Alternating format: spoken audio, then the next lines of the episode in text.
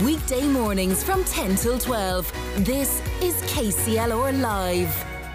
Jim Bolger is the chair of Carlow GAA, and following a, a recent spike in fights on Hill 16 during major sporting events. He joins us on the line to give us his views, his thoughts as to whether violence on the sidelines of GAA matches is becoming uh, an issue of concern. Jim, you're very welcome along to the show this morning.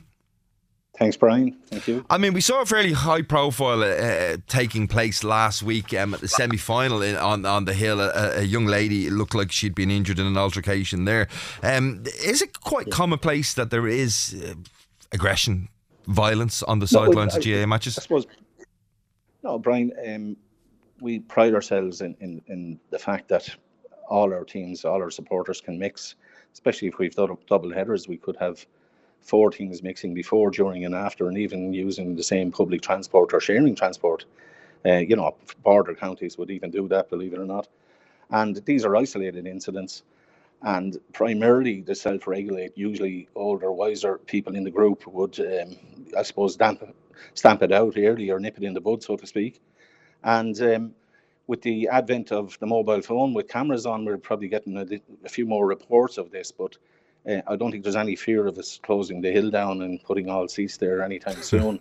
we have a brilliant tradition, brilliant record, and um, and and these are isolated instances that raise their head every now and then, and, and there's probably a certain cohort of uh, young people really that you know over exuberant and uh, and that kind of thing. And and look, there's a lot of passion, a lot of emotion when your county team is playing as well, and we get that and we're aware of it, but controls and, arrangements that the GAA have in place are, are I believe, second to none.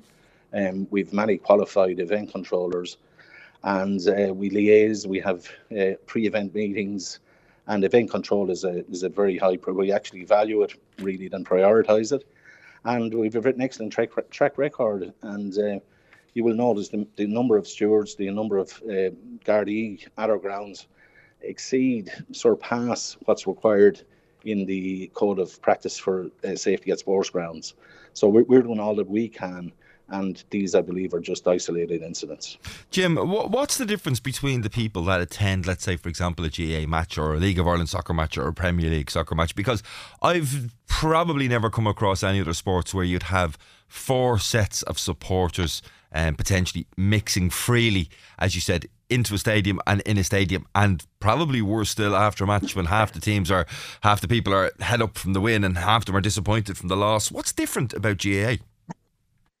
Um, I, I, suppose it's the way it evolved. It's a, it's, it's a cultural thing, and, and um, uh, we have a lot of respect for each other. While when you're you could be playing against a, a school friend, a work colleague, and uh, you know, once you cross the white line, that's it for the hour or seventy minutes or whatever the case may be.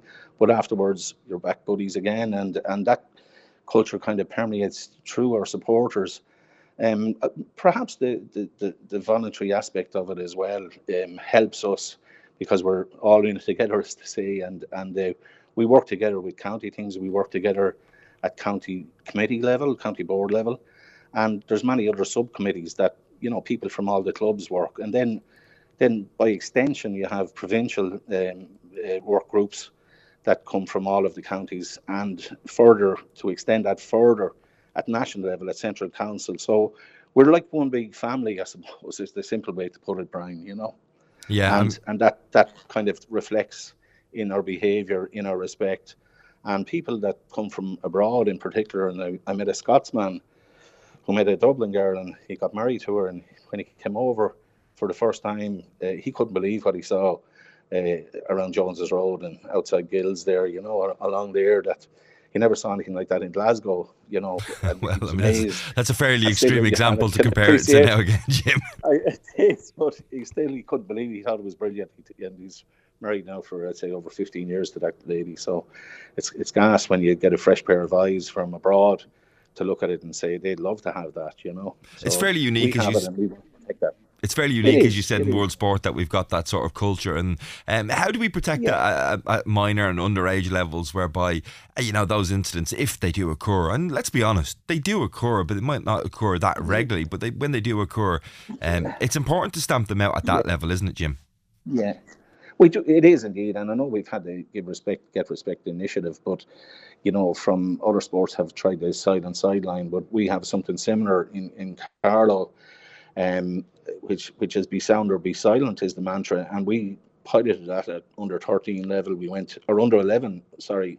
Then we went to 13s, 15s, and we now have it at under 17 level. So it has been a success, and it helps us to nip it in the bud. And referees are instructed to take the appropriate action if, if people. So if you're going to speak from the sideline, make sure it's positive and really support the players, the young players that are in there that we're trying to develop into great players and great people.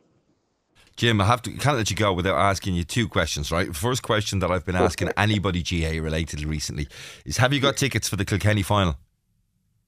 Uh, I have one for myself. right, so Jim, so, uh, uh, what they're, I'm doing. They're very scared.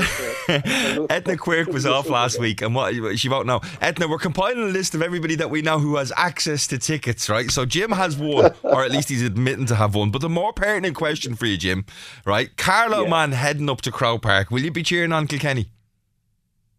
Oh yeah, I'm a Leinster man as well. uh, Jim Bolger cheering on Kilkenny. Support the neighbours all the time. he's saying he's only got one ticket. I think he might have two. If you're looking for a spare ticket, maybe give Jim Bolger a shout. He's going up to support Kilkenny. we'll see if we can get him in some black and amber before he heads up to Croke Park on Sunday. Jim, thanks very much for your time this morning. Thanks for joining us. Weekday mornings from 10 till 12. This is KCLR Live.